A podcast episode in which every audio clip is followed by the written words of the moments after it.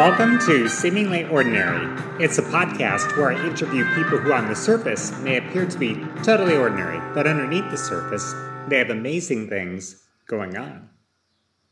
Dan and Rachel are parents of two very young children.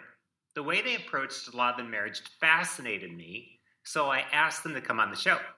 But first, just a little bit of biographical information on Dan and Rachel. Ever since I've known him, Dan has been Mr. Adventure and Mr. Science. He's always going hunting, fishing, playing football, and taking more dentistry courses. One minute, this mild mannered, specialized dentist is fixing unusual problems for people, giving them relief that other dentists can't do. The next minute, he's hiking through the woods, and he might be 24 hours away from his car and his phone. I met Rachel later at a massive camping event that occurs in Missouri around Labor Day. Soon I learned that she's from a big, close knit family. She was in graduate school, and she wanted to do as much as possible with her life. She's really well balanced when it comes to her social, emotional, intellectual, fitness, and spiritual life. Both are smart, funny, athletic, and generous people, and their story is great. Hi, Dan and Rachel. Hey, what's going on, Tim? Hi, Dan. well, before we get into how you met and how your dating and engagement went, and just what marriage has been like ever since, I'd like to get into both of your secret origin stories. Um, Dan, let's start with you. What kind of a kid were you? Um, that's a good question. Um, I would say I was probably definitely very uh, wild kid, very outdoorsy.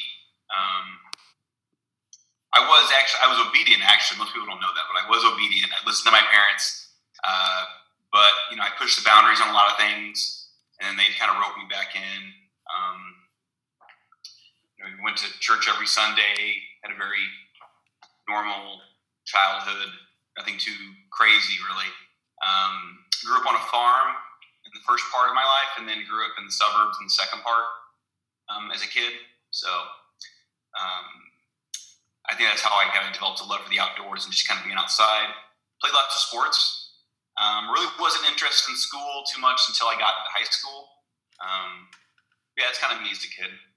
Okay, I think we'll get to some of the wildness either a little bit later or who knows right now. Um, Rachel, how about you? What kind of a kid were you?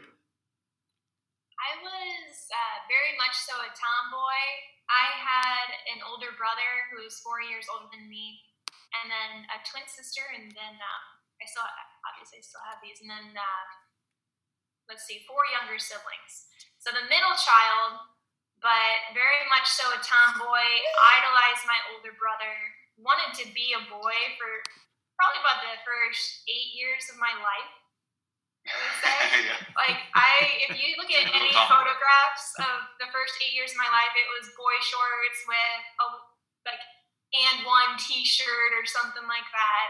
I love playing street basketball. Like that was just something I was into. And um, yeah, right around when I turned around eight or nine, I was like, you know what? Maybe I should try putting on girl shorts and see how that goes. And uh, I just remember the first day I walked down the stairs and my whole family was like shocked that I was wearing girl shorts and I actually looked like a girl. Um, so very much so tomboy a little bit more of a rebel child, um, but also obedient, kind of like you, Dan. Came from a family of seven kids and very much adored each of my siblings. Babysat my siblings most of the time. So, um, yeah, I would say I was like a trust trustworthy kid in, in the eyes of a parent. Mm-hmm. Well, I find this just fascinating so far because for as long as I've known you, Dan, I've just kind of pictured you, you know, kind of living on the edge a little bit, like living a little dangerously, or just, hey, I'm back from school. I just feel like climbing a tree that's three stories tall. I just, uh, just being very spontaneous, just doing things off the cuff. And now I'm hearing maybe more of an obedient kid. This, this just kind of floors me. Yeah, I was, I was pretty obedient, but I mean, I could say like probably by the time I was, I was on the farm till I was about seven or eight. So I think when I was seven years old, we had a we had a windmill. It was an old farm from like 1920s, and the windmill would like pump water. It was old old windmill, was shut down and everything like that. But uh, I was seven. I just saw there was a ladder, and I was like, "Hey, I'm going to climb that." And so I was. I became very. I just was naturally very daring. Um, I didn't really feel a lot of fear, and I just climbed the windmill all the way up to the top. My dad came home from work, and he realized that I, he saw. He looked at the windmill, and I was all the way at the very top of this windmill on the ladder. And I think that was like probably the first sign that my dad knew that, like, okay, I got the kid who just doesn't experience fear the same way or respond to it the same way as other people do. So, uh, in, in, that way, I think I was I was wild. Um, I don't think I was wild in terms of like misbehavior. Maybe a little bit of that. I don't know. Right, not not breaking the law so much, just more like climbing tall things and later doing like rugged maniacs and things like that. Mm-hmm. And then Rachel, your answer really kind of surprised me too because I'm hearing a little bit more rebelliousness. And ever since I've known you, you've been kind of the straight A student. I think when I say rebellious, that is probably comparative rebellious to my, especially my sisters. Um, my sisters, they are very loving, very like just sweet, honest, caring people. Um, whereas I would challenge my dad especially more than any of my sisters. And to this day, I still do if there's something my dad says that I disagree with, um, especially if it's a matter that I find important. Um, so, like, I wouldn't say rebellious, like, I'm to go out drinking and have a big party. Like, not like that. Rebellious in the sense that I would challenge people if I didn't think it was right or if it was the truth. Love it. I just love it. Why? I guess then advanced education makes sense for a person who's going to do that much questioning. That's really helpful. Um, so you've kind of both alluded to this, but how do you both fit into your your relatively large families? Uh, we're both the third child. yeah, that's true. um, so we're kind of like middle of the pack. Um, I'm the oldest boy, so I had a lot of responsibilities that when it came to you know, being the oldest boy, I did that and was a model for my two younger brothers. Um, but I also had my two other two older sisters to look up to, uh, Lee and Angie. Um, so they fought some of my battles as a kid. um, but yeah, it was uh, kind of middle of the middle of the road. Had to learn a little bit of diplomacy when you're, um, you know, in the middle of the family. Yeah, generally speaking, don't they think that the middle kid has to learn to get along with everybody? Kind of. That's what they say. Yeah. And I think you got to eat fast, or you're going to run out of food. It's true. Yeah. Rachel, all, how about, all the kids have to do that. Rachel, how about you? How did you fit into your family? Um, kind of the same, I guess. Like I had for a long while when I was a tomboy. I I think I still am, but when I was like more on that spectrum, you could call it. Um, I was very much so close to my older brother. Um, and then I would say, kind of like what you had said, is you get along with everyone. As I got older, um, my twin sister and I were always close, but we just became more and more best friends. We developed the same interests and likes, and and then with my younger siblings, babysitting them, um, really developed a relationship, a strong relationship that I still have to this day with each of my younger siblings. So um, I guess as far as like how I fit, I don't know. I guess kind of in the middle. Uh, I fit where I have a good relationship with each of my siblings, and yeah, that's kind of how I would describe it. Yeah, you're kind of more of a leader in the family. You and Laura, because they had to babysit a lot because both their parents worked. Yeah. So. Let me um, ask you ask you this. Um, I interviewed one lady who came from a family of 15. There were 15 kids and two parents and her parents were just as strict as they come, uh, just drill sergeant all the way. And then I interviewed another couple. Uh, I think they're both turning 50 and they've got seven kids. And uh, half the kids are out of the house now because they're like 24, 25 years old, that kind of thing. And they were about as lenient and relaxed as possible. And uh, now I just don't know what to think. So I, I'm just very curious about your parents. Were your parents strict? Or were they indulgent? I guess in what ways were they strict? I'll ask that first. Um, yeah, I'd say when I think about how were my parents strict, first thing that comes to mind was uh, uh, the behavior that you're expected to have or not have in the house. Like no profanity was allowed. Um, you weren't allowed to fight with your brothers and sisters. Um, you could argue, but yeah, if it got to be fighting, that wasn't allowed. Um, church always on Sunday. Mm-hmm. It was always mandatory. In your behavior at church, was probably, probably the biggest thing is like you know, you know, there's no farting in mass or being a distraction or like things like that. Um, but yeah, so that's yeah, kind of grew up that way. So and it stuck though because I even when I went to college and I became less serious about my faith, I always went to mass on Sunday. Um, that was just instilled from a young age. So okay, uh, Rachel. I think so. This is something we notice even now that Dan's family dynamic is very similar to my family dynamic. Um, and so I would agree with everything that Dan just said that existed in his family. I think the only thing I would elaborate on when I think of like what were they my parents most strict about, um, it was probably media. So what we saw on TV was very strict. Um, and I think I'm so grateful for that because I think I kept my innocence for a longer phase of time. Um, but yeah, if there was a sex scene on TV, we turned it off right away. Instinctively, we knew that even as kids, turn this off.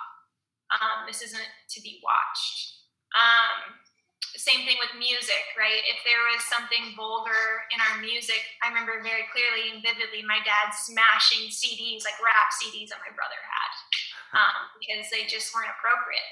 So I think media was a big one for us. My parents were very strict on what we were exposed to. Okay. Um, well, it just seems like things work because you both got advanced degrees and you're just both very educated and you're just things have just turned out so well for you. But I'll talk a little bit more about that later, I think. Um, in what ways do you think your parents were indulgent? My parents, my dad was, uh, I describe him as probably one of the most like fun people um, he would be out there. Let me tell you about my dad. He worked um, night shifts as an RN. So when you work night shift, you come home during the day exhausted and you sleep during the day. It's just a different lifestyle. And I very vividly remember my dad waking up at two o'clock in the afternoon or three o'clock in the afternoon. I'd be like, Dad, Dad, Dad, let's go play football. And he'd go, Let me drink my coffee and he'd go get himself a cup of coffee and he'd drink his coffee and then we would play so as far as like i think when i think about my parents what was indulgent playing was something that they, was very active in our lives we were always playing a game a board game an outdoor game um, that was something that they were very indulgent on desserts would be another one we always had ice cream pretty much every day or or cake or something like that but how do you stay so thin with all that cake and ice cream? This is just blowing my mind. You can eat whatever you want. It's great. like it catches up to you when you're older, but as a kid, yeah. Yeah, well, it hasn't caught up to either of you just yet, I don't think. Um, gosh, and then just the play thing, and then you turn into such hard workers. I, am beginning to think maybe if people played more, they'd work more. Yeah. yeah. Just a random theory. Okay, Dan, how about you? In what ways do you think your parents were indulgent? Um, you know, the first thing I think of is we were allowed to do or pursue any kind of extracurricular activities that we wanted. I mean, if there was uh, any sport that we wanted to do, we were allowed to go out for it. If it was we to go out for band, you know, you were allowed to do that. Um, so it's kind of very uh, free in that regard. Um, and playing outside, uh, when I growing up on the farm, uh, we were allowed just to be outside and go wherever we wanted. So it was just like you know acres and acres and acres of land, and, uh, field, and um, and woods and creeks. So we were allowed to explore a lot. So were your parents of the type? Because because mine, I grew up in a small town, but they were kind of of the type where, hey, you know, it's noon, we just got done eating, be home by six and so then we would take off on our bikes and then we would just go anywhere and do anything for maybe the next six hours if we had that free time. And they just, they may not have known where we were, you know, but it was fine. I mean, it was a small town, we were safe, etc. Were your parents just kind of like, hey, just go play for a few hours? Yeah, that, sounds a lot like my uh, childhood too. Um, even in the suburbs, it was kind of a small town still at that point, um, Eureka, Missouri. But yeah, we you know drive up to the candy store, Ben Franklin's, and get some candy, or you know pedal our bikes over to the pond, throw rocks in it, you know, go catch fish in the creek, things like that. Yeah, it sounds perfect. And then come back. Okay, so college. I, I have a theory that college changes everybody. Uh, what was college like for both of you? I would describe it kind of as a growing experience. I went to Benedictine College, so one of the pros slash con about Benedictine is that they have something called the Benedictine bubble. You're surrounded by Catholics, so if you are Catholic, it's a great place for formation of your faith but not necessarily a great place for challenging of your faith.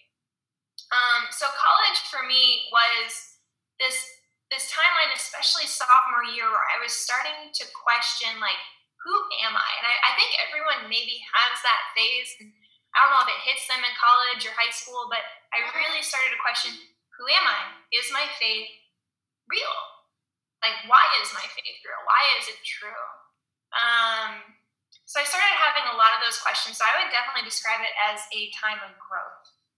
Um, and the answers didn't necessarily come in college. I found that they came very shortly after, um, within maybe a year or two. But but yeah, it was definitely a questioning time of my life. Who are you?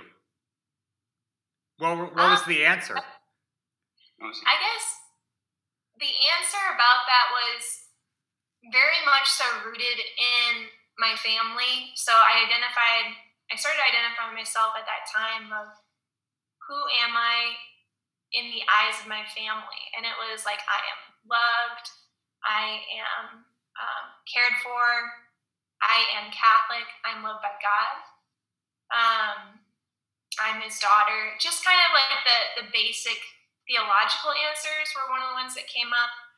Um, but I think also things that I started to realize were like the strengths and weaknesses side. Like, you know, I'm athletic, I am energetic, I am fun, right? But then you also start to realize like your weaknesses too. Like, um, maybe I can be a bit cynical or down. And so I think those were things that I was starting to understand more about myself, my strengths, my weaknesses, and then who I am in the eyes of God and my family.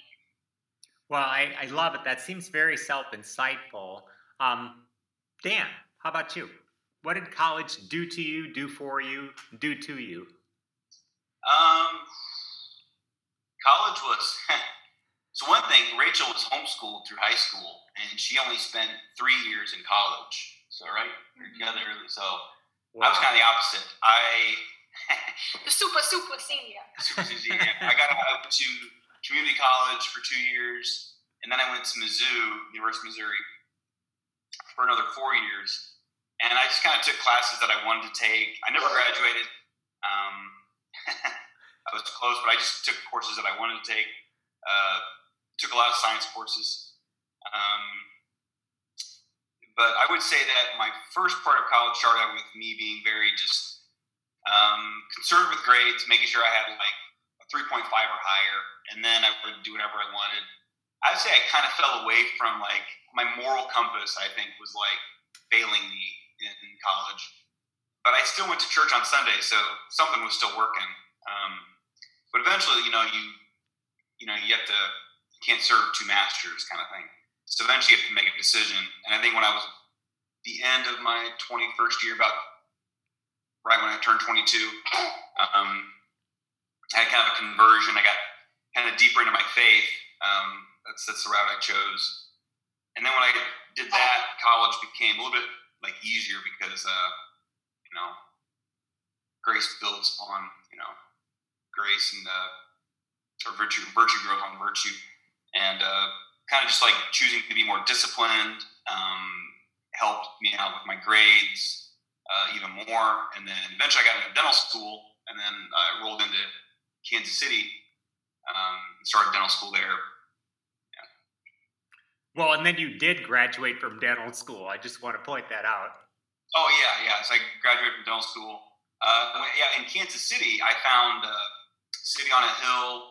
um, and a bunch of other like young adult ministries uh, that I took part in. I really explored my faith there, and, uh, and it grew. And I took on um, some uh, ministries, you know, uh, some youth ministries, um, men's group, um, and so many other things. Like it's hard to list them. Uh, but yeah, so I really grew my faith there. Took a lot of courses with the Bishop Helmsing Institute and just learned more about my faith. Um, I got to know a lot of really great Catholics there, and uh, you yourself, Tim, included in that. Um, yeah, it, dental school was great for me. I didn't, I was not bothered by dental school at all. It was probably one of the best times of my life. So. Well, during that era, I would come over to your place and we would do P90X. I was teaching high school and I was teaching college, right. and in between the two, we would get together and we would do P90X. And I'd say, How was your day? And these P90X workouts were 45 minutes long of weightlifting or whatever. And for 45 minutes, you could discuss dental school every single day and never run out of things to say I learned more about molars and incisors and how professors operate and how they don't operate than I just ever imagined that I would possibly learn. It just absolutely blew my mind. And actually, I want to kind of give you some props for for the six years of college, just from the standpoint that you did take all of the classes you really wanted to take. You kind of OD'd on math and science, uh, and and if you didn't have a use for it, you didn't take it. It makes me think maybe that's how college should be so I, I just want to just want to give you some props for that. Oh, thanks. Yeah. Okay, so after college, we have our first adult jobs, and there's that. But I also kind of want to know how well do you feel like you both were transitioning to adulthood? How well were we transitioning into adulthood? Yeah, yeah, or adjusting, however you want to phrase it. I would say in college, um, in college, I wish I had transitioned better because I, I was asking a lot of questions about myself without really strongly seeking answers or really strongly diving into my faith.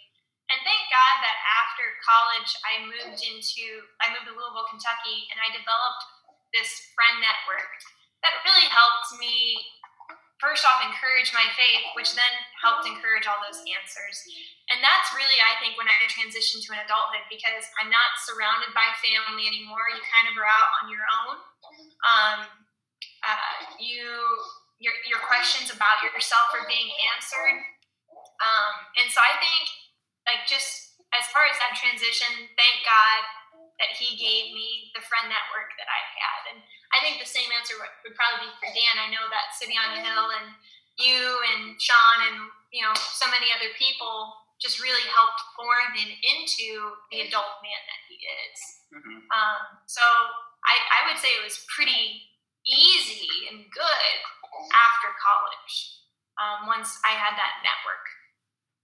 Yeah, getting getting the network is really really important. I just feel so much for people who are not able to find a good friend network or a good faith network, um, either in college or after. Um, Dan, would you like to say any more about just adjusting to adulthood post college? Well, yeah, I think being in school as long as I was, uh, you know, after high school, which was ten years actually, um, coming out, I I survived like you know the economic downturn of the 2008 housing market. Yeah, was it the housing market? Yeah. Um, all the years that Obama was in the office and all that, I never had to deal with any of it. I was living on student loans and just going to class. I never having to deal with like bills or anything like that, any in, in any real way. When I got out, I got a job, and it became really hard. Uh, I, I, started to really um, understand the magnitude of the debt that I owed and how hard it was to um, you know, make sure I found a job that was going to pay that off, um, you know, in a timely manner, and just kind of putting all those things together, and also at the same time having questions about like, where is my vocation? You know, and I felt called to marriage, and I was like, well, where is this person I'm supposed to marry? And um, you know, always asking myself like, do I need to move cities? Do I need to or to a different city? Do I need to uh, find a different job somewhere? And where is it that God wants me to be? But uh, I did feel safe, um, or um, I would say at peace uh, being in Kansas City and following my faith. I knew that as long as I'm doing that, God's going to find me and move me where He wants me. So. Okay, very good. Um, okay, then there's dating. Um, let's talk about that. How was dating for each of you before you met each other? Oh, I was I was very selective. I was I was really concerned with um, my faith life and making sure. You know, I ran like a youth group ministry with uh, St. Peter's Church in um, Kansas City, and I was part of a men's group, and I was leader there. Um, I was part of the SPO outreach, um, and so I had a lot of things that I did with my faith, and that put me in contact with a lot of like very nice Catholic women. And uh, I would date for a little bit. Um, nothing ever turned out really you know, substantial, obviously, um, until I met Rachel. But I would say that uh, I wanted dating to be more on, in the forefront of my life, and uh, but at the same time, I, I had already put faith, my faith life there, um, and I just really wasn't like a serial dater. It's just not kind of not the kind of guy I was. Um, so I, I, think I wanted to date more, but uh, I didn't. I think I was at peace with that most of the time. So. I, I wish more people would take on leadership positions like you did because the minute somebody's in a leadership position, I, I'm in one in a tiny way as a teacher, you just really see yourself through the eyes of other people. And you just really sort of see, am I behaving in a good way or am I behaving in a bad way? Rachel, how about for you, dating before you met Dan? Um, it was fun and enjoyable, but I think ultimately it was always a little bit unfulfilled because um, even though I would say all the guys that I dated met a certain base criteria, which I call the trifecta, which was like you had to be Catholic, you have to be um, engaging and fun. That was another one, and then I have to be attracted to you. I think that sounds kind of shallow, but attraction actually is super important. So, um, those are kind of the three basic criteria I had to date. And um, while all of the guys that I dated met those criteria, um, they didn't meet some of the other needs that I had. Um, and dating in that way was very educational because I started realizing what do I want that I didn't expect that I needed or wanted in a man. And none of those really came to fulfillment until I met Dan. And right away, I saw the characteristics that were lacking um, in some of these other men that I had dated. And I, I saw those characteristics in Dan. Oh, I'm just dying to know what some of those are right now. Could you just maybe mention just uh, what got added onto the trifecta once once Dan came into the picture? One of the biggest ones was um, which actually was kind of surprising for me. It was a desire I realized late into dating, after dating maybe three guys, was that I need someone who is an alpha male. So because I'm a tomboy and I like, it's true though, because I'm a tomboy and um, I kind of can come across as like, I got this kind of as independent. Um, intimidating. because of that, um, uh, a lot of the guys that I dated, they gave me too much free reign in the relationship to where I kind of felt like I was wearing the pants too much. Um, and I didn't like that. I wanted to be led. And I think I read something later that it's an inherent desire for women, usually part of a woman's desires, is that they want to go on an adventure with someone, they want to be led by someone. Um, and then they want to be fought for. And so to have someone who I saw as a protector and to have someone I saw as as having authority, yes, but I don't want to sound like a subordinate wife. Authority in the sense of um, uh, yeah, just protection and love and care over you. Um, and uh, and I saw those qualities in Dan that he was a protective caring, loving alpha male that I wanted in a relationship. So. Well, as like long right I noticed, I noticed that right away. well, as long as I've known him, he always takes the initiative. Um, he, he just thinks of something and then he does it, and other people are still thinking about it, and he's half done with it. If I have the time, one of my favorite, I, this is like, just I'll briefly say this, one of my favorite alpha male stories about Dan was actually when we first met. Because um, you were there, we were at that camping trip. Yeah. I think this might be one of the next questions of how you met. Um, so it was at this camping trip um, where it's basically a Catholic camp out down near Lake of the Ozarks. And um, I met Dan there, and uh, I saw him and immediately liked him and was attracted and wanted to know him more. And so I remember very vividly there's the lake, and then um, there's kind of like a shelf where you can watch the events going on in the lake. And Dan was in the lake, and he was playing, you could call it like water polo with like the greased watermelon, right? And Dan was like really getting out there and making goals, and I was like, "Ooh, I swoon! He's so attractive, right?"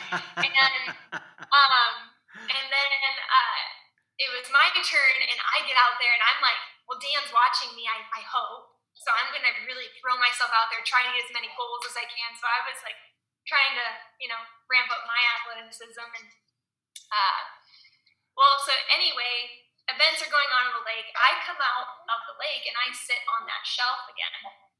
And as I sit down, like I, I there was like a row of guys sitting one by one who'd come down and sit next to me. They were all like sitting in a line talking to me. And I was just like in my head, I'm like, well, thanks. I'm flattered, but I'm not really interested in any of you. Dan, where is Dan? And Dan, all of a sudden, uh, while I'm conversing with these guys, Dan comes down from the shelf and he walks down, down, down, and he sits directly between me and the guys.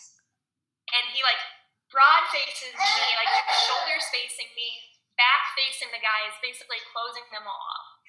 And he says, Would you like to go jet skiing with me tomorrow morning? Wow. And I'm like, yeah, I would. And he goes, Perfect. 8 a.m. We'll do it tomorrow. And then he walks away mysteriously. But very much so like the alpha male in that instance. I, I have to know, were those the, I've never heard this story, were those the very first words he ever spoke to you? No, no. We had talked just above the shelf prior to that. So when I saw, actually, I should go back. When I was driving the Catholic camp out, my brother sent me a picture of Dan. And he said, because Dan, my brother knew him from dental school. And he's like, you have to meet this guy. I think you'll really hit it off. And so I, I knew what Dan looked like. I'd seen this picture of him. I'm like, oh, he's cute. And so then once we were at the campsite, I was like, you're Dan, right? And then we got to talking. We only talked for maybe about 10 minutes um, before the whole grease pig, um, kind of, not grease pig, but grease watermelon event happened. So uh, we talked, yeah, for maybe about 10 minutes. Wow. So yeah, but you hit a minute number 11 and boom, he just walls off the other guys, asks you to go jet skiing, and uh, then the rest just bloomed. It just blossomed after that. Very much so, yep. Okay. Well, let me ask this. Um, right before you met, um, you know, before you knew the other person existed, what do you think the biggest challenge in your life was at that time, if you can remember? Oh, I, I definitely remember. Uh, I remember where I was working, and uh, I was working for a family dental practice uh, in the Brookside area, and then also for a uh, mobile dentistry unit company. Um, I remember thinking that I really wanted to change my job, that I needed to do something about that, and uh, and then with that goes with like organizing my finances um, and also like uh, dating, I really I knew and I felt like I was being like called by God to like really take uh, dating like more seriously. And I kind of maybe stepped away a little bit more from the, the social aspects of like uh, the young adult community that I was part of, um, just so that I could like focus more on that. That probably happened like, yeah, probably like that summer before I met Rachel. So you, you bad. I met Rachel actually just months prior. You kind of took a step back from the friend group just so that you could look at the big picture. Yeah, kind of like that. Uh, like there's lots of like young adult events that are happening in Kansas City that are like Tuesdays at the Boulevard and things like that. Um, and I was still taking a leadership role in like the men's group and the youth group that I was a part of and, and other things like that. But I was kind of like honing more in on like uh, of like dating and kind of the discernments of that. So Gotcha. And then also in the background, just kind of thinking, I need to change my job. And I just want to, you know, maybe improve my financial situation just a little bit. Um, so I, I, feel like we've possibly discussed the how did you meet idea. Um, and I certainly heard what Rachel initially thought of you, Dan. But let's uh, let's flip it around. When you first saw Rachel or heard about Rachel, what did you think about her? First impressions. Um, the first time I saw Rachel, she was um, she walked by me, and I noticed her long hair, her pretty long hair, and I, I thought she was a very pretty girl, and I wanted to talk to her. Um, so eventually, I did that, and I went there and I said, you know, hello, my name is Daniel. What's your name? And Rachel. Uh, we just talked a little bit. It was early. He just kind of like you know how'd you get here how'd you find out about you know this place and um, kind of questions like that who do you know um, and she said that she i remember she said that she met you so yeah, yeah, Tim, you were the first one I met actually at that camp out. I don't know if you know that. Well, I, I think I do because I think we both pulled up in our cars at roughly the same time. And I popped out of my car, and then there you were. And I, I just thought I'm here to be social, and so then I start chatting with you, and that was just really interesting. And then, of course, people are going here, people are going there, and our conversation just sort of came to a natural conclusion. And then, yeah, then I guess Dan saw you just a little bit later, and then things happened for the two of you. Okay.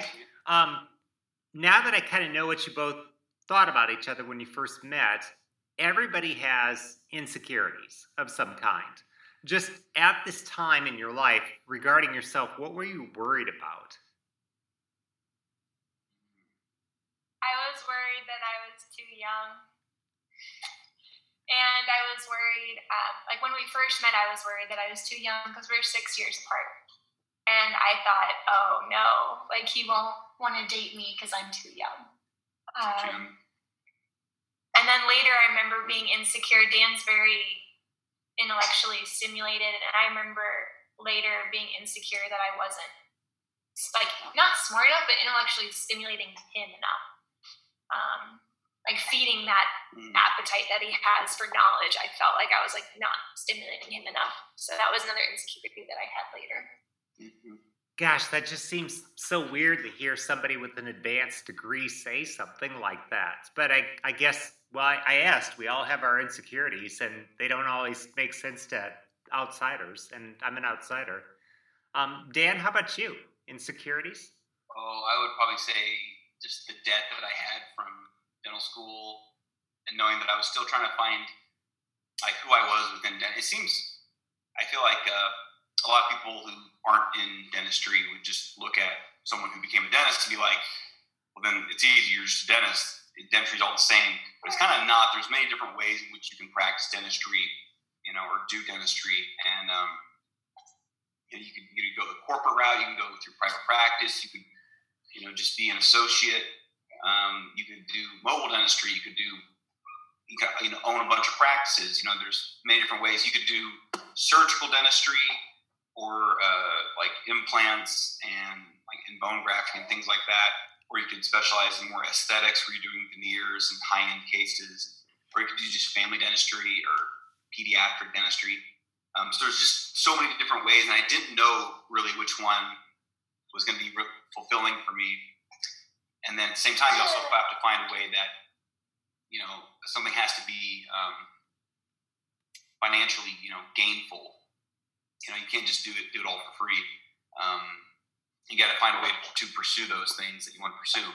Um, so trying to figure that part out of my career was a big um, process for me. Um, and I think that was an insecurity because all the while you're figuring that out, you still have this like debt that's like, you know, mounting. If you're not paying it off, it's, you know, it's growing in like interest. Um, so I think that's probably one of like the bigger insecurities that I had. Well, and you were sort of uh, trapped between a rock and a hard place for a little while, at least as far as I see it, because so there's a dental school in Kansas City, and then you wanted to stay in Kansas City, which meant that there were a lot of dentists. And so then supply and demand does not exactly work in your favor, you know, because people don't want to move out of Kansas City. People like the area, it's very friendly, it's very Midwestern, there's tons of stuff to do. Uh, the demographics for all kinds of different populations are just fantastic. It, it's really kind of tough to move out of Kansas City, but then supply and demand wise for your job, it just there's too much competition. You know, if you'd been willing to move to I don't know, an extremely rural place, uh, you probably could have made a killing like right off the bat. You were just sort of like trapped I, for at least a little while. You know, I, I, feel like the thing that busted the trap was actually the dating. Um, and so tell me about dating. Just tell me the story. How long did you date? What did you do? How did you handle things? So, first date was September 7th, and that was the jet skis. Yeah. And I would say we just made plans right after that to like, hey, let's let's meet up again. Are you going to be in Kansas City? She lived in Columbia, Missouri at the time. Yeah. Um, but her brother lived in Kansas City, um, and so we made plans to like meet up again later on.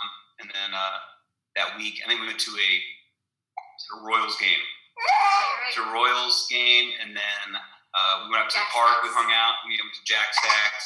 So we did lots of Kansas City dates, mm-hmm. uh, and they were just kind of like fun. We just got together, hung out. Um, and at the beginning, I was just like, I don't know where this is going, but let's, it's fun. Let's just keep having fun.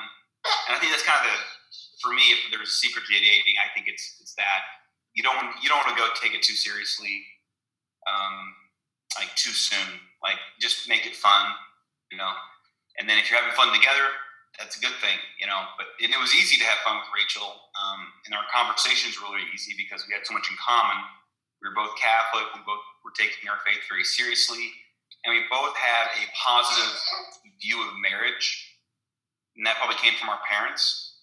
Um, so having that positive view and wanting to have that for ourselves uh, really just allowed us to um, move very smoothly through um, those conversations about marriage and, and just the relationship in general. Mm-hmm. Yeah.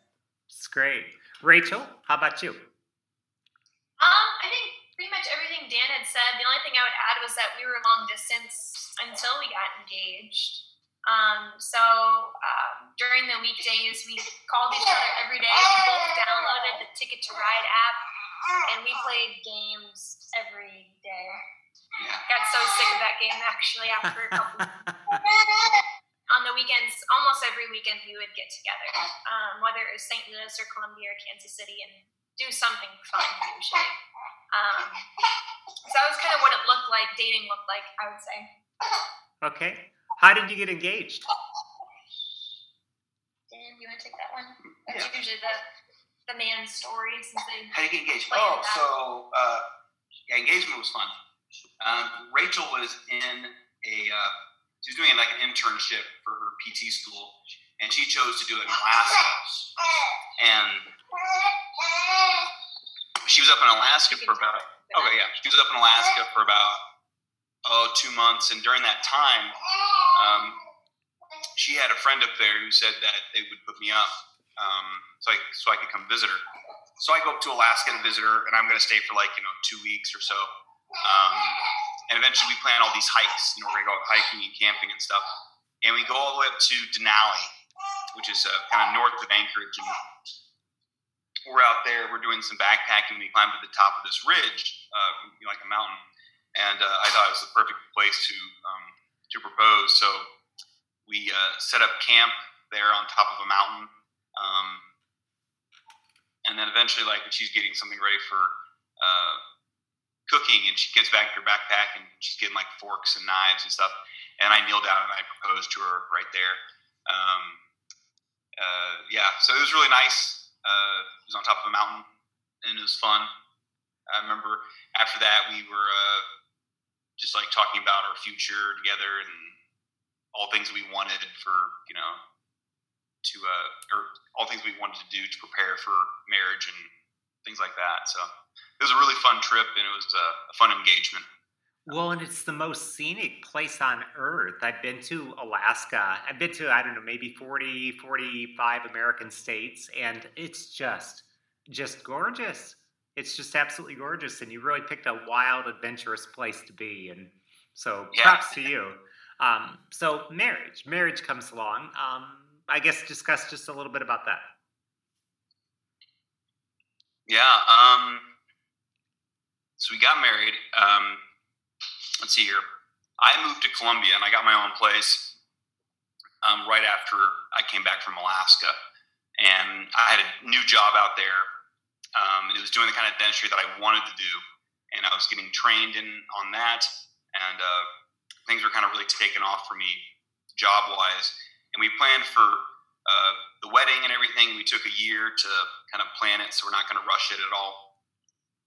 And it comes around to like you know May of 2017, and we get married, and we go back to Alaska for our honeymoon. and um, we came back, and it was uh, it was cool to be married. It's definitely different than dating. Um, we were still having lots of fun doing lots of board games. We didn't have any kids yet, obviously, and um, you know, it has all those. They say the, the most difficult year being married is the first year, and you can see how that's true. Um, there was just there's a lot of arguments. You know, you're finally living with that person, and there's no like getting rid of that person. They're just they're always there. And when you wake up, they're there. You come home, they're there. So, uh, kind of just getting used to each other's habits. Um, you know, was like a big adjustment. But uh, you know, overall, it was a, it was really fun first year of marriage. Um, then after that, you add kids to it, and it just kind of gets going. What do you think is a bigger change in your life, um, having uh, the having that first child or or getting married?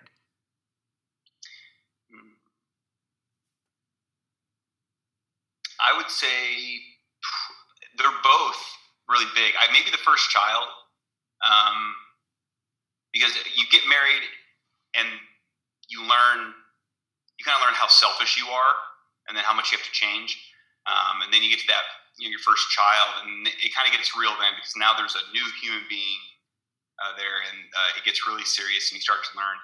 And it's easy though; you're all you're very willing to be selfless when you know it's your child. Um, so, but you definitely feel that call, you know, to be more sacrificial and selfless. That's pretty cool. Um, do you um, do you feel like you're head over heels in love with your child? Uh, yeah, Yeah. I definitely do. Uh, you just hanging around them and you see them smile, and you kind of develop that bond. Um, you know, in the beginning, they're just very precious, and you, you don't really see too much of a personality in there. Um, but as like the months go on, you just see more of their personality, and they're smiling, and they're uh, you, that relationship really grows. Um, and yeah, you're definitely head over heels for your kids. There, it's awesome. Absolutely. Well, I want to I want to um, move on to big picture questions like underlying principles, beliefs, and attitudes. Um, Rachel had to disappear for just a minute to go take care of the baby, and that's real life, and that's just family. So I'll ask Yeah. you these questions, and it'll be very intriguing because when Rachel comes back, we'll see if she gives very very different answers. Um, when it comes to dating and the search for someone to spend you know the next 50 60 or even 70 years of your life with and to raise children with what do you think you were looking for in the first place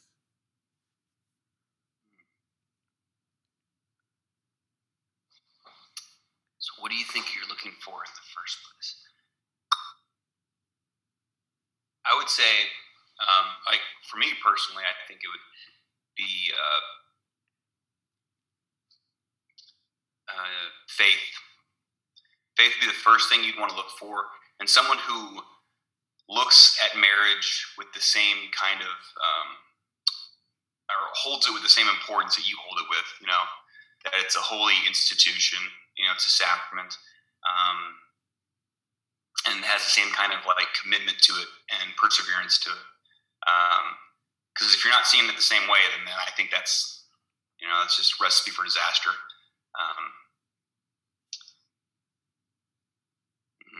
Let me take a look at the other part of the question. See what I can do.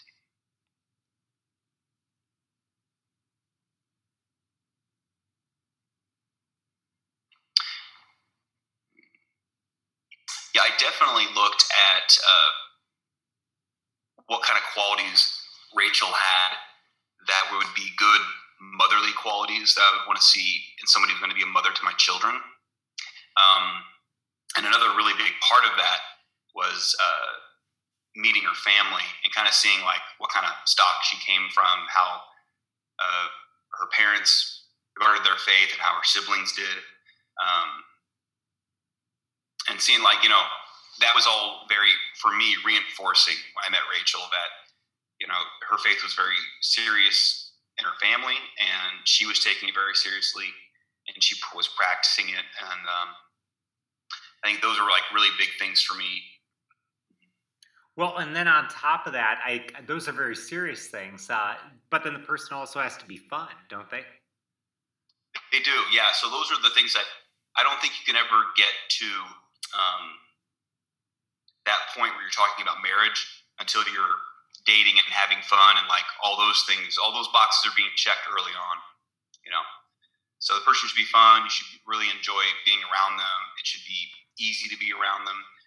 And then after all those things, you know, you're kind of start asking more serious questions, you know. Gotcha. And those serious questions would be like more like you know, faith, you know, family.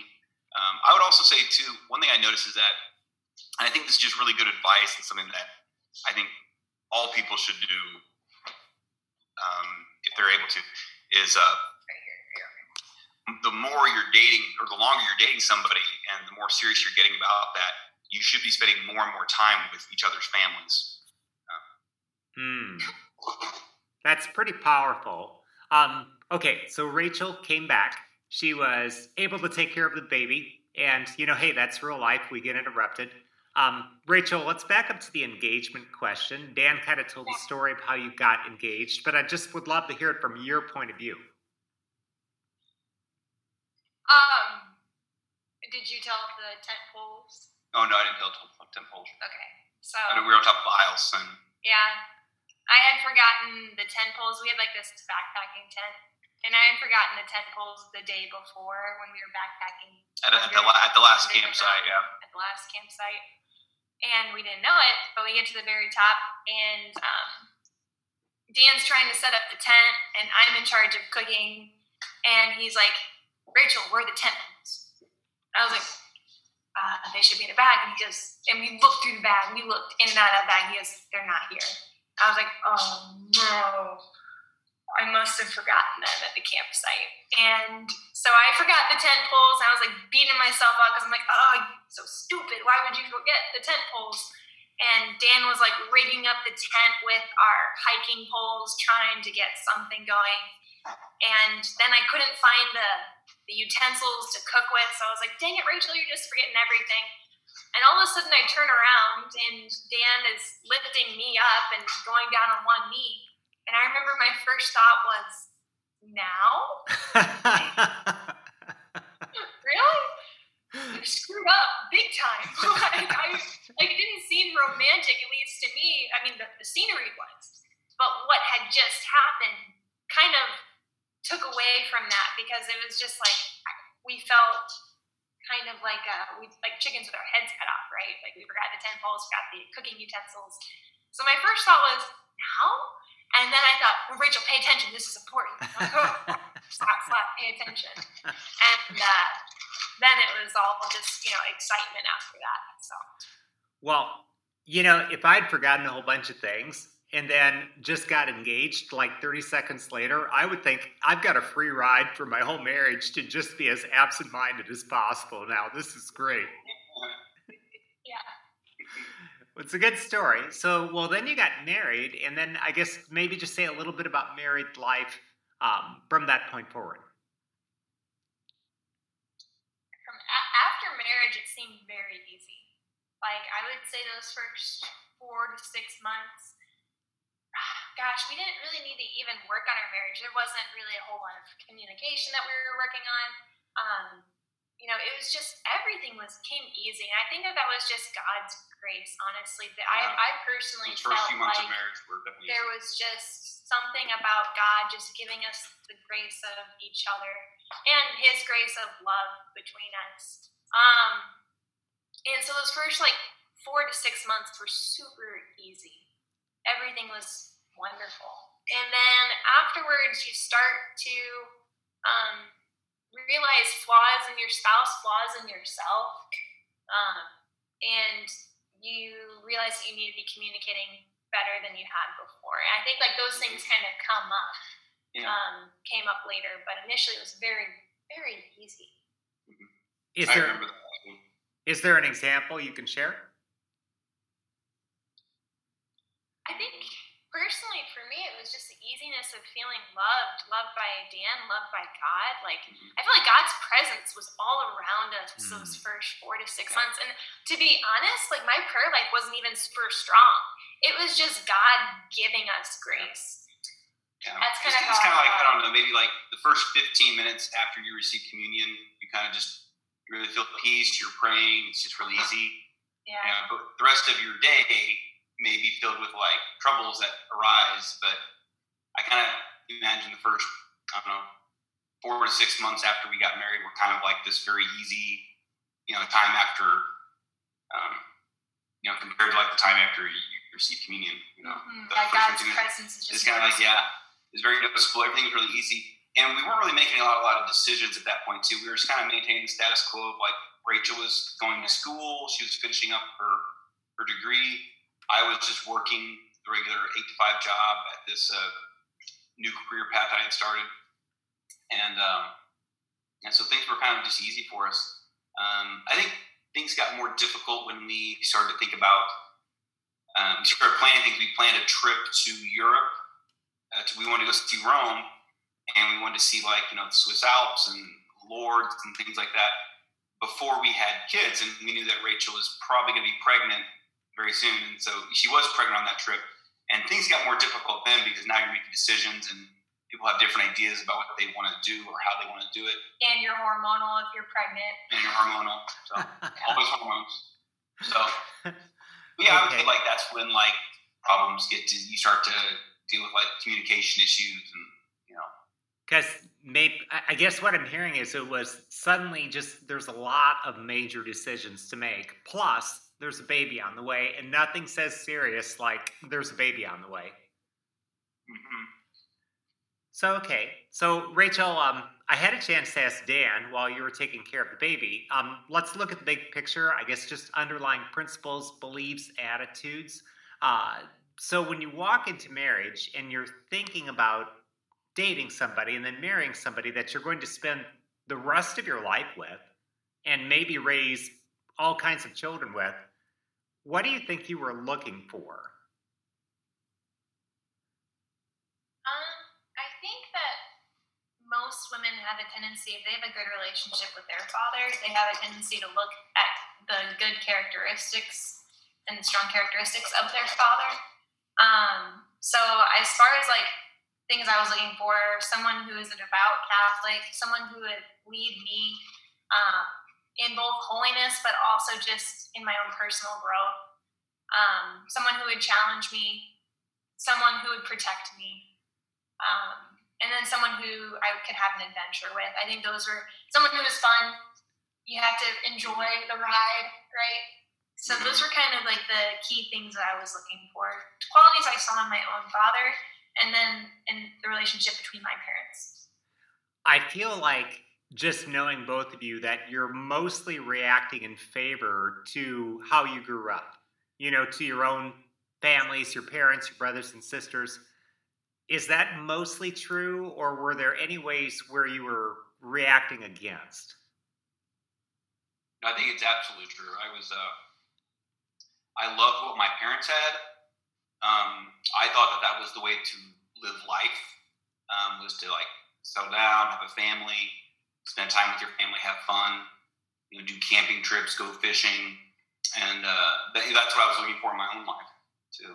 Yeah, I would agree with that. I think that very much so in favor of the way that I was raised with my family. And even today, like, I think what we want in our family very much is like what our parents did, right? We both Mhm. want a big family, six, seven kids, or however many God wants to give us. And Twelve or thirteen. we'll see, God willing. Um, but very much so wanting that same kind of um, dynamic that our families had. So yeah, I would say you can always see where your family that you grew up in could improve, and that's hopefully an improvement you try to make in your family. But obviously, nothing's perfect, so I'm sure our kids will do the same. Where they're like, "Oh, mom could have done this better, or dad could have done this better," but hopefully, they look at it and say, like, as a whole, this was good. Mm-hmm.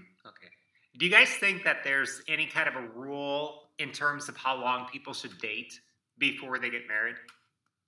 You know, I don't think there is a rule, but I think there's a general maybe a general rule, maybe a general guideline. I think a lot of people would say a year. I think, and I agree with that. Um, I think if you go a year, then you're at least seeing that person through all the seasons. You know, you're probably around their family. You know, they're going to be around your family, and uh, that's probably enough time. I think the younger you are, the longer you should date. And I think you know, the older you are, you have that option. You know, you don't necessarily have to date as long.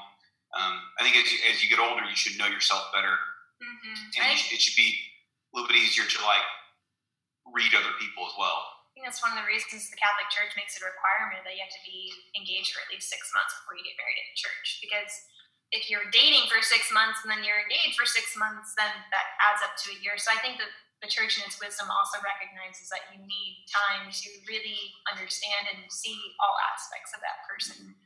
Okay. Um, fair enough.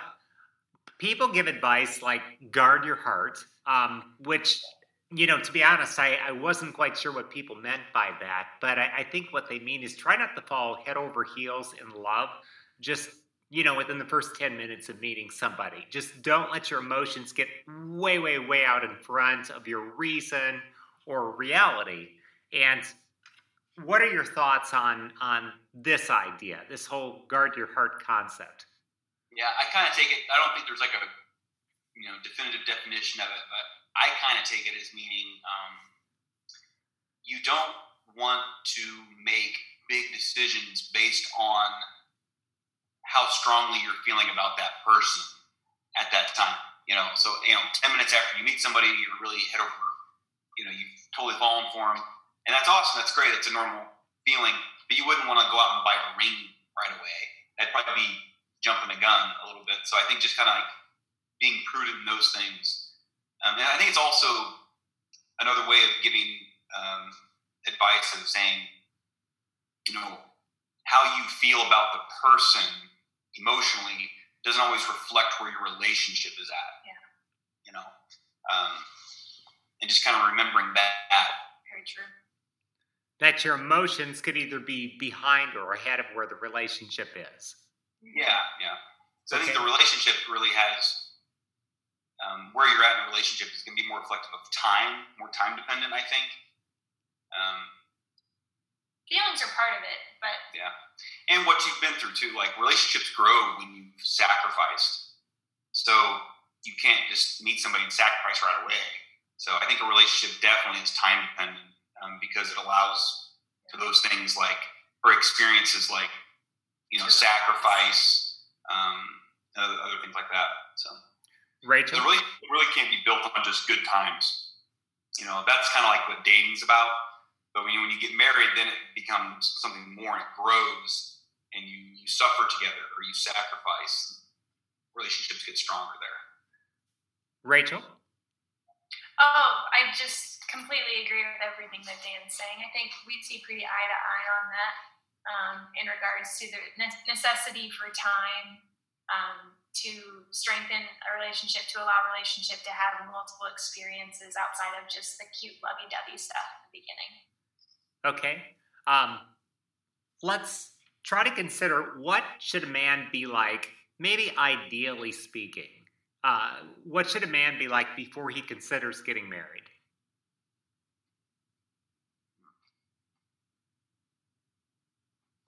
Hmm. I would say, you know, at a minimum, you have to have you have to have access to your free will. You know, if you don't have access to your will, then you really can't give yourself to another person. So, kind of got to be free of um, um, all the addictions, which you know you have to know that about yourself. So that'd be the first thing. Um, also, you'd have to be you have to understand what marriage is um, right away. Um, otherwise, you don't know really what you're getting into. You know, you know, it's not a rental car. You can't just return it when it gets damaged. It's a you know, it's a, it's a lifelong thing. So that would be the, the two things right there. You, you, you, want to have possession of your free will, um, and you want to know what marriage is. And then maybe a third one would be uh, a commitment to being selfless. Mm. You know, like knowing that I'm, I want to grow as a person. That's probably what I would say is your commitment should be that I, I choose to grow as a person and not be prideful and stay the way I am and make other people carry the burden of whatever that is. Right. You know, that'd probably be like ideally what a man should be.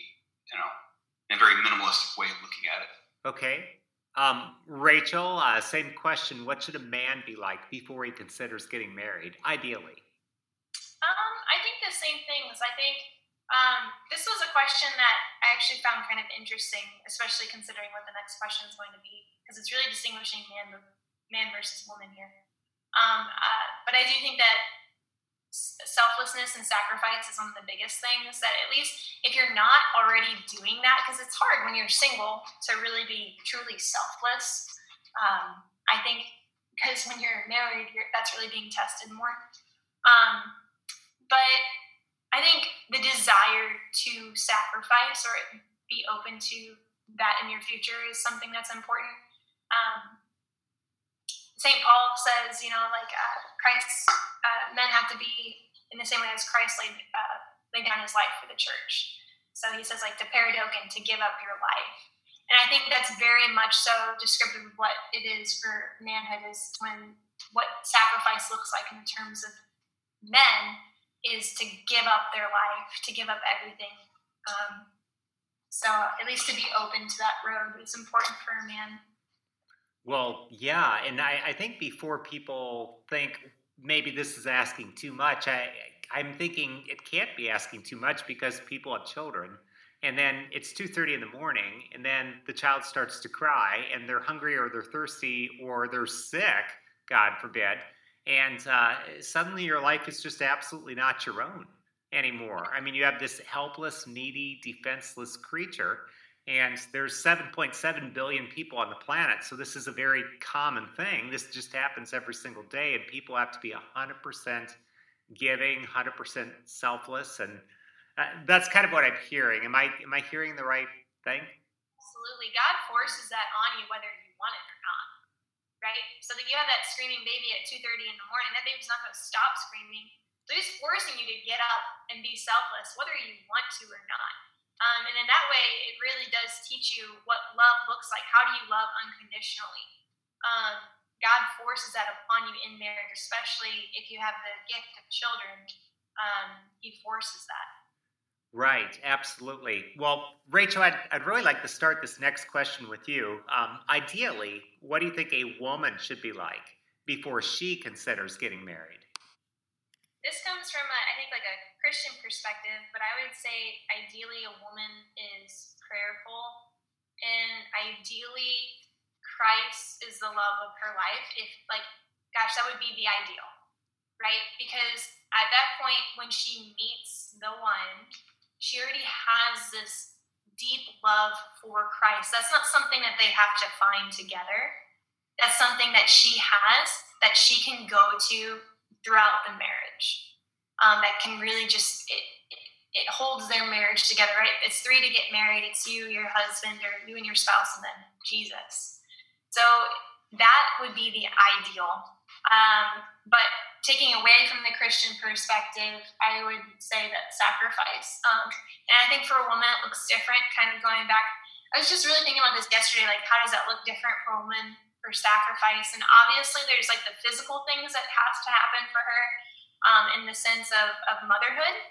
If that, that is a gift that she receives, there's the physical aspects of that, uh, physical aspects of sacrifice there.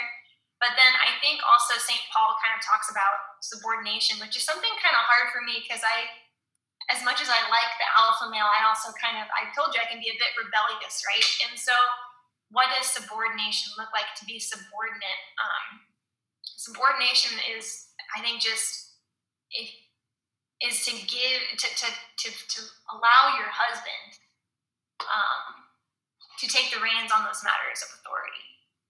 Um, and so that in and of itself is kind of a sacrifice, especially if you're an independent woman of today's society. But it's also that is under what it's also under the pretense that your husband loves you and is willing to give everything for you, right? How easy is it for me to be subordinate to him if he is willing to give and wanting to give everything for me, right? It's this this mutual thing, and so um, I would say as hard as I can't believe I'm saying that subordination is kind of part of the answer, but I do believe that it is. Yeah, well, uh, I, I, think people have talked about this particular topic for hours and hours. It's just fascinating to me how these things play out in individual people's lives. So, Dan, let me uh, let me ask you the same question. Ideally, what should a woman be like before she considers getting married? Completely subordinate. I'm joking. I'm joking. I. Uh I'd say, hmm, um, open to motherhood, um, realizing what marriage is, you know, and like uh, persevering in that, and then also. Uh,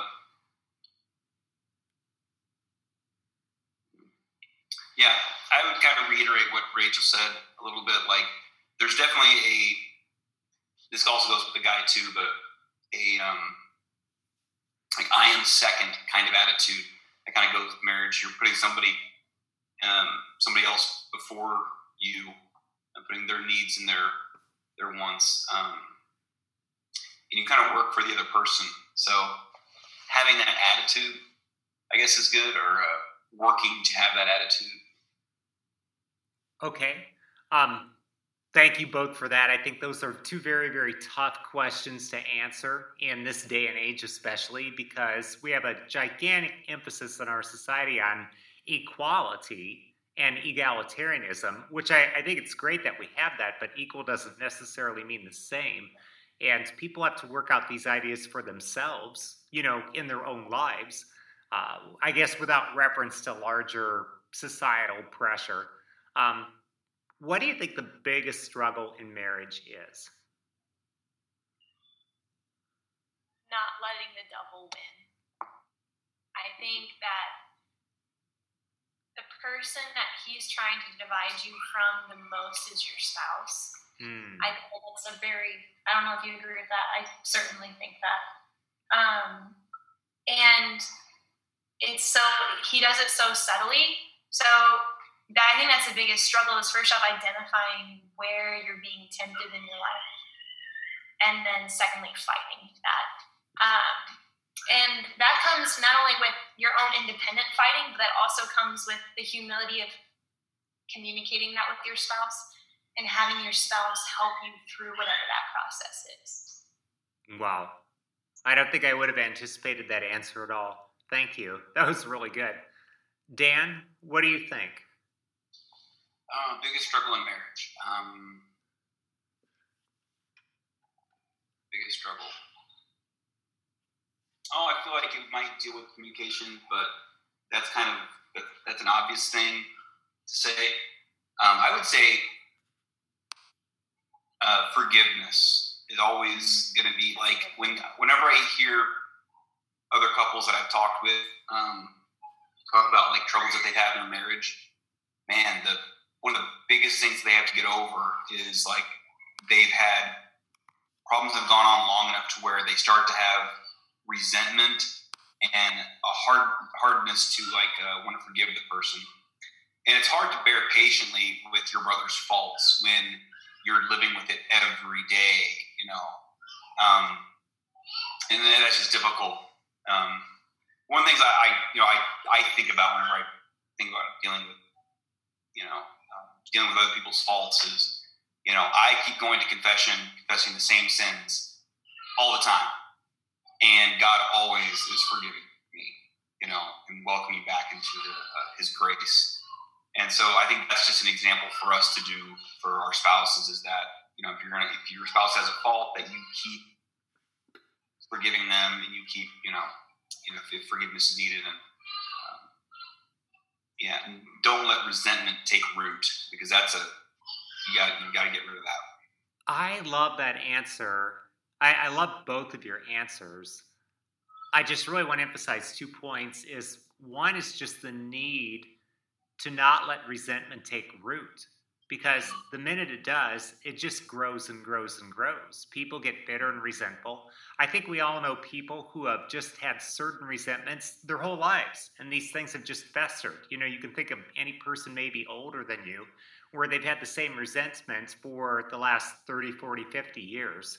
And uh, it just only gets stronger, stronger, stronger. So, so I guess not letting resentment take root.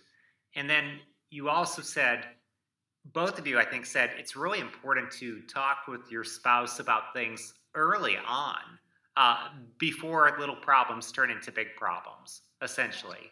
Kind of an ounce of prevention is worth a pound of cure, is a little bit of what I'm hearing. Is that is that accurate? Absolutely. Mm-hmm. Okay. And then not only just talking about it, but like coming up with a plan together on what you're going to do about those things. So it's basically like I'm telling him these are the struggles, the sins that I have. Can you help me with them? And that is it's so hard to do that in your pride to say these are the sins I have and I need your help. Right? I need you to help me. The person who's like the source of my sins, you could think that, right? But I need your help um, it's uh, very much kind of like what we do with God, right? Like we have all these sins and we need His help. We need His help to have the grace to be able to combat those things. I love that. I love what you're saying that if there's a problem, we should be trying to think in terms of problem solution. I've just met any number of people, men and women, where they spend 99% of their time on the problem. I guess I've done that, like fretting about the problem not actually solving the problem, not thinking about a solution to the problem, uh, not having the courage to actually face the problem, just fretting. And I think then that can also lead to bitterness and resentment. So I, I just really appreciate your answer completely. Um, well, I, I, have, I think, three more questions, but but you guys can take this in any direction you like because they're pretty broad questions. The first is let's just say that over the course of your life, you meet a hundred couples and they've all been married for 50 years or longer, and they're all very, very happy. Why are they happy? What, what sustained them through 50 years of marriage? I think the key there is that they're, they're happy. Um, I think a lot of people could still end up there and be married and and content. Um, but if they're happy, I would think, and they're happily married, I would think that at some point in either before they got married or in their marriage, they chose um, they chose to grow um, instead of choosing pride. And I think those are two just contradictory things. Is that um, you know, we're not perfect uh, when we first get married, and we have to change a lot. And that change um, means you can't be prideful, you know. Otherwise, you're making other people, you know, deal with your own faults. Um,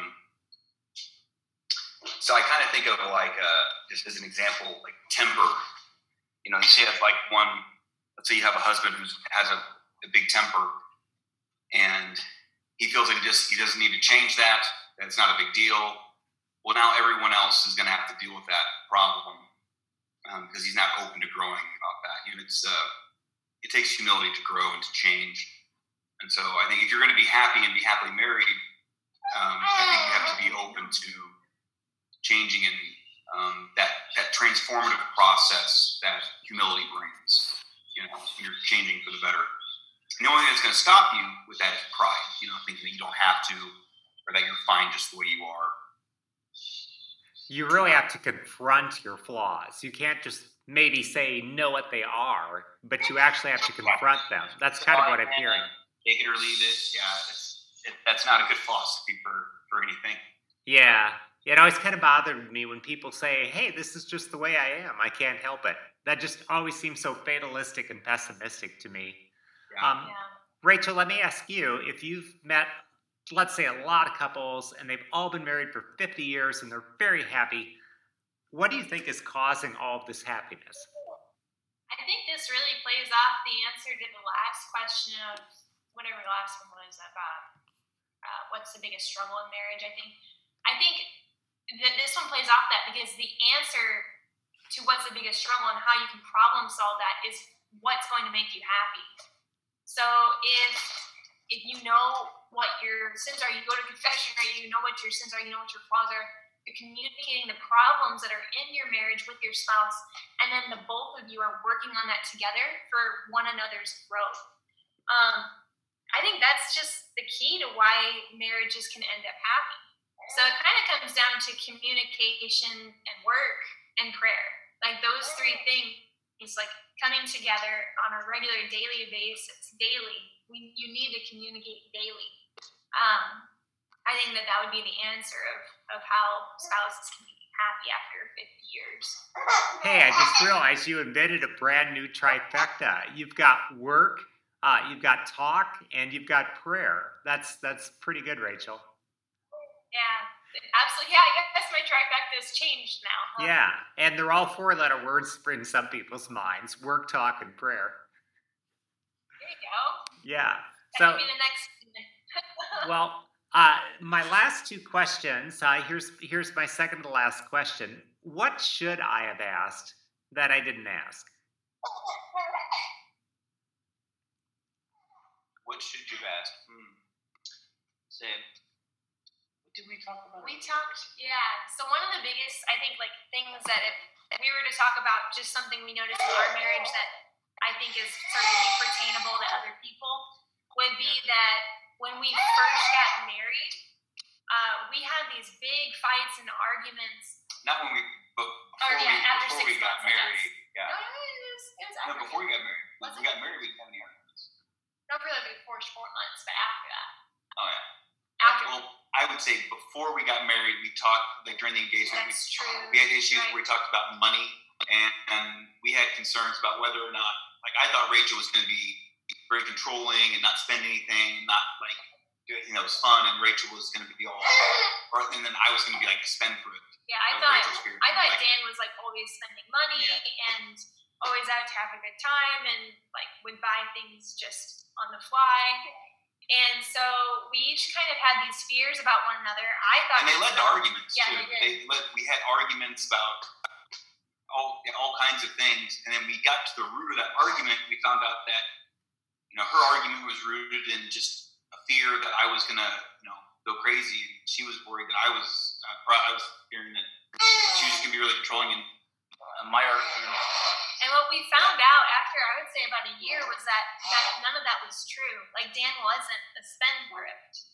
Even though he bought little tiny things for a dollar here or a dollar there, he's not a spendthrift. And likewise, I'm not really trying to control Dan in how he spends money. Well, kind of. Not, I like, well, for instance, like we, we communicate when we spend big purchases, but I would say very rarely do I say, no, we're not going to do that right? That's that's pretty rare. I don't impede on your generosity or on um, some big purchases that you yeah. make usually. Yeah. So we actually found that we saw eye to eye, and that these fears that we had were kind of kind of controlling us. Yeah, they were kind of they're kind of baseless. They didn't. Uh, nothing ever um, transpired. Yeah. From those arguments or fears that about the other person, and a lot of times when you have fear, that's I think that's the case. Is that you know ninety percent of the things you worry about never happen. You know that kind of thing. Yeah. Um, that's definitely something we noticed right away. Well, absolutely. Mark Twain said that at a certain point. He said, "I'm a very old man. Ninety-five percent of all the things I ever worried about in my life never happened." Yeah. So do you guys feel like you just caught a lucky break that you just sort of fundamentally misunderstood each other when it came to money that you know rachel thought hey dan's going to waste it and dan thought rachel's going to never want to spend a nickel she's going to want to live in a cave and just come out on triple coupon thursday and, and that's going to be it? Do, do you feel like do you feel like you came together somehow or do you feel like you just misunderstood each other what what was this? Was it a lucky break? What was it? misunderstanding each other, and then also realizing that how much we were wanting to work together for the same cause. Like we were both, we both have it in our minds that we wanted to be, um, you you know, get out of debt as fast as we could. And when you both have are on the same wavelength for your goals, you start to just it's like, no, I'm not going to spend money, and like, and of course we're going to do something for our anniversary. You know, it's like, but, uh, so we just kind of, yeah, kind of came together and we realized that there really wasn't uh, too much of a difference in how we were going to handle money. Yeah, I agree with Dan. Part of it's a misunderstanding of one another, but I think another part of it is working together. And um, I would say now, after we're only three years married, so we're still newbies, but um, we still have things that we fight about and consistent things that come up. Um, and what we can learn from that, even though we're not misunderstanding each other, like it's been three years now, we kind of know where we each are at in regards to some of those things. So we're not really misunderstanding each other, but the second part of that of being able to work together, I, that's not lucky. That's work, right? That's two people working together to solve a problem. So Okay. I don't think you can just say it's only luck. I do think that there is some work there too. Yeah. Great, great. Okay, I just I love that answer. Uh, I just never would have guessed it in a million years that that that would have been the thing.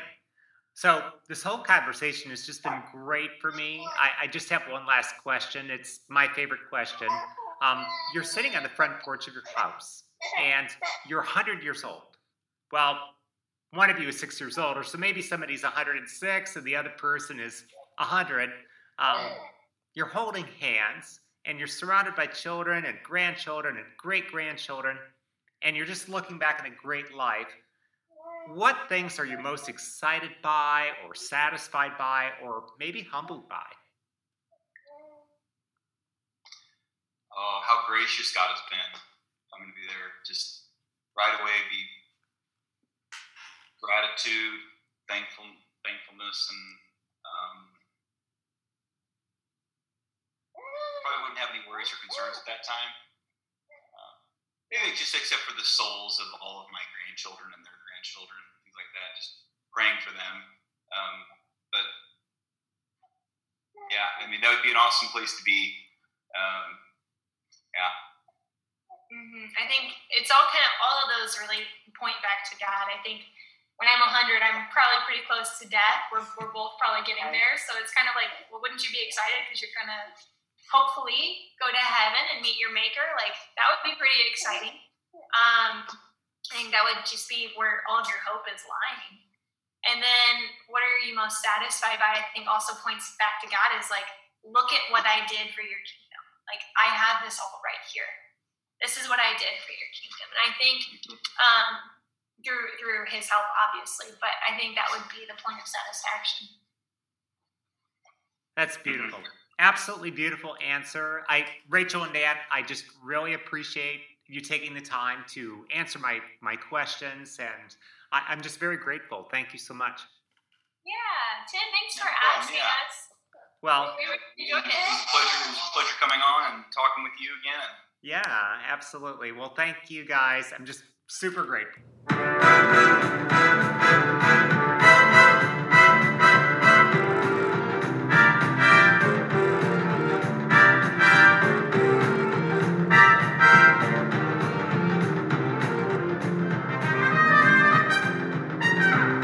Thank you for listening to this episode of Seemingly Ordinary. The biggest favor you could do for me would be for you to share this episode far and wide. Until next time.